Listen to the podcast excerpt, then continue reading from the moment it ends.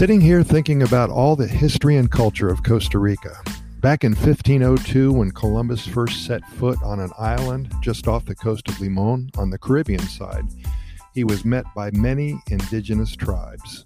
Many tribes lived in Costa Rica at that time, dating back hundreds, perhaps thousands of years. One tribe was the Huetar tribe. The Huetares were an important indigenous group of Costa Rica who in the mid 16th century lived in the center of what is now Costa Rica. They are also mentioned with the name of Huetares or Pacacuas. They were the most powerful and best organized indigenous nation in Costa Rica upon the arrival of the Spaniards. During the 16th century, various chieftains dominated from the Costa Rican Pacific coast to the Atlantic slope the Spanish chronicles mention a myriad of towns and the kings that ruled them, among them the Garabito Empire located on the central Pacific slope and the Tarcoles River basin, to the Virilla River in the Cordillera Central, the kingdom of Pacaca in the current canton of Mora, and the lordship of El Guarco in the current Guarco Valley in the Cartago province to the plains of the Central Caribbean and Chirripó.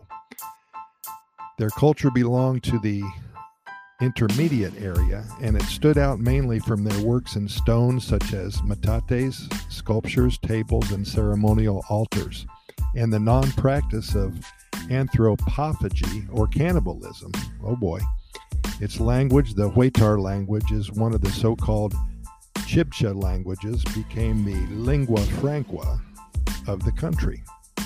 Although this language is extinct, it survives in a large number of uh, Costa Rican towns, such as Barva, Aserrí, and Tucurrique. A small Huetar group has survived to modern times, composed of approximately 1,000 individuals. They are located at the top of the Quitirrisí Indigenous Reserve on the road between the canton of Mora and Puriscal. That's just west of San Jose.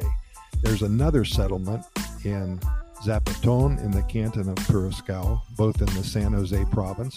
There are also scattered families in the area of Capos and neighboring places. These individuals have lost their language but still retain some of the traditional beliefs, crafts, cuisine, and medicine. So much history here. It has not been determined exactly which indigenous peoples of Costa Rica should be considered strictly as Huetares.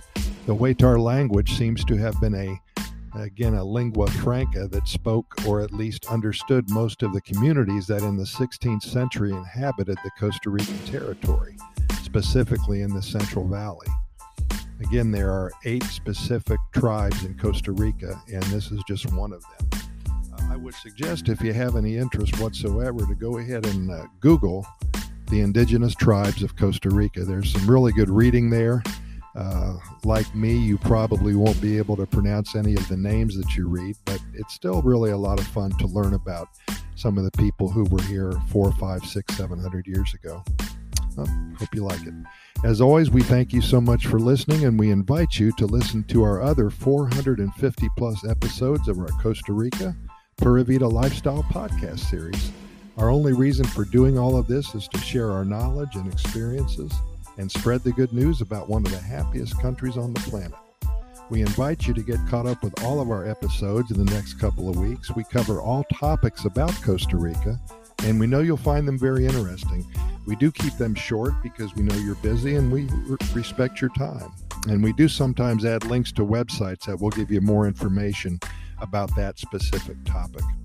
We can be found on all major podcast venues iHeartRadio, Spotify, Apple and Google podcast platforms, Radio FM Anchor, and so many more.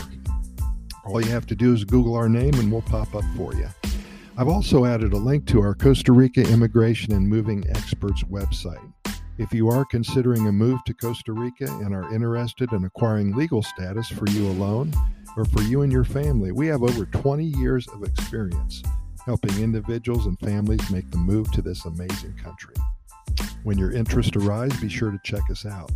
Thanks again. We'll see you here tomorrow. And keep in mind that we are here to present these podcast episodes to you seven days a week, 365 days a year.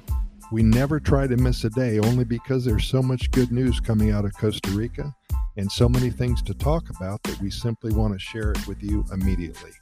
Pura Vida, thanks for listening, and we'll see you tomorrow.